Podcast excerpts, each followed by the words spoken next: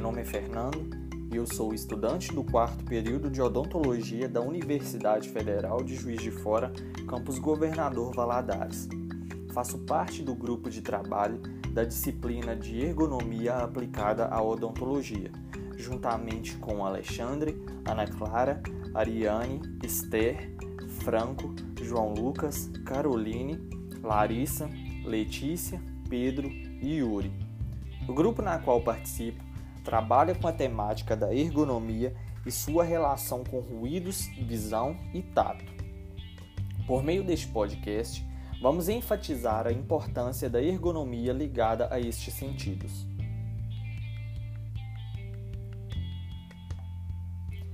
A ergonomia na odontologia tem como objetivo minimizar o estresse mental e físico, destinando-se também à prevenção de possíveis doenças relacionadas à atuação do profissional. Essas doenças podem ser ocasionadas por riscos denominados como riscos ocupacionais, presentes na prática odontológica que podem levar a graves danos na saúde, afetando o seu estado físico, psicológico e em sua produtividade, podendo ser ocasionados desde a graduação. Os riscos ocupacionais são considerados quando se trata da possibilidade de perda ou danos e a possibilidade com que tais aconteçam.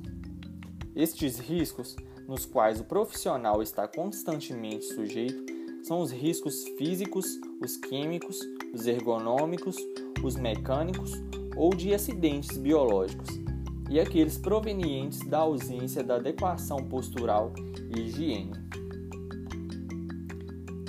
Dentre os agentes físicos, destacam-se o ruído, a iluminação e a vibração, que afetam respectivamente a audição, a visão e o tato. O ruído é presente em distintos ambientes de trabalho. A exposição ao ruído de forma intensa é uma ameaça ocupacional e dá origem a problemas que excedem os prejuízos para a audição e afetam a qualidade de vida, sendo estes a irritabilidade, cefaleias constantes, perturbação do sono, acidentes no trabalho, estresse, hipertensão, doença cardiovascular e também prejudicam atividades que exijam a concentração, velocidade e precisão de movimentos. A perda auditiva induzida por ruído é uma doença silenciosa que se encontra no meio odontológico e é classificada como o segundo problema de saúde mais comum no mundo industrializado. Se caracteriza por uma diminuição gradual da acuidade auditiva proveniente da exposição continuada a altos níveis de pressão sonora, que aumenta com o tempo. É progressiva e reversível, mas é passível de prevenção. As alterações iniciais da perda auditiva induzida por ruído são detectáveis na audiometria a partir de 3 anos, dependendo do grau de exposição.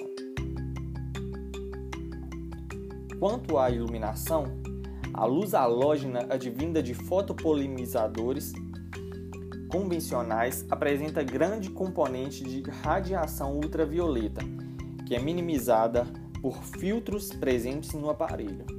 A exposição aos raios ultravioleta de forma direta nos olhos pode ocasionar conjuntivite temporária, queimadura da retina e até mesmo cegueira permanente devido à alta intensidade de energia, sendo os efeitos cumulativos, por isso é essencial que os olhos estejam protegidos.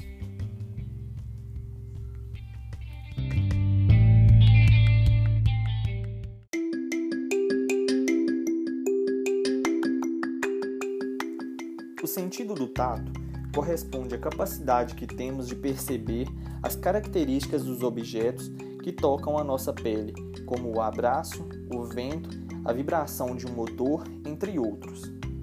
Há diversos tipos de receptores sensoriais mecânicos de forma que o cérebro pode reconhecer a textura e a forma de um objeto quando manipulamos com as mãos.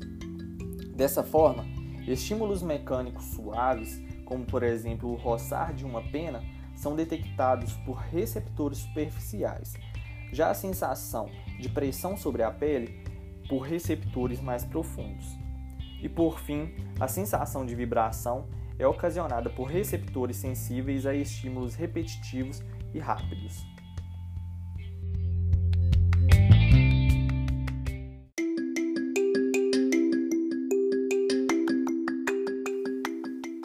Quanto à prevenção e preservação destes sentidos, para a visão, os óculos de proteção ou protetores oculares, tanto para o profissional como para o paciente, é importante e tem por finalidade a proteção dos olhos contra os microorganismos ou também de partículas de materiais que podem se desprender durante o atendimento odontológico.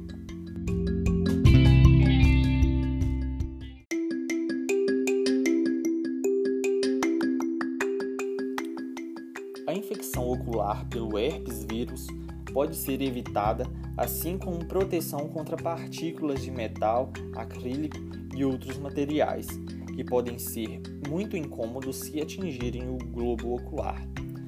Os óculos ou protetores oculares devem ter alta resistência a impactos, apresentar proteção lateral, amplo campo de visibilidade, permitir sobreposição.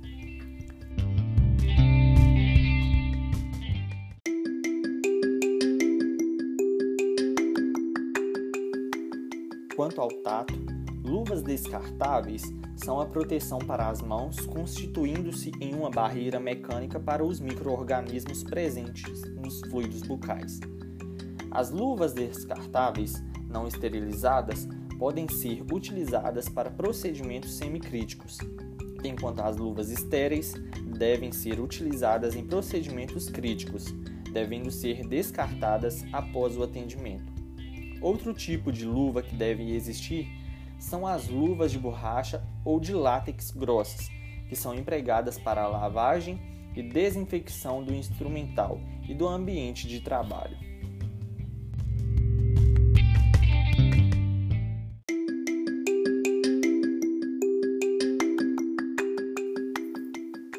Em relação ao ruído, existem medidas de prevenção e controle das doenças ocupacionais auditivas. Uma delas refere-se ao fato de que o cirurgião dentista deve incluir o protetor auricular no equipamento de proteção individual, uso de material fonoabsorvente para promover o isolamento acústico e realização de manutenção técnica periódica dos instrumentos rotatórios, principalmente das turbinas de alta rotação, a fim de minimizar o ruído no consultório odontológico.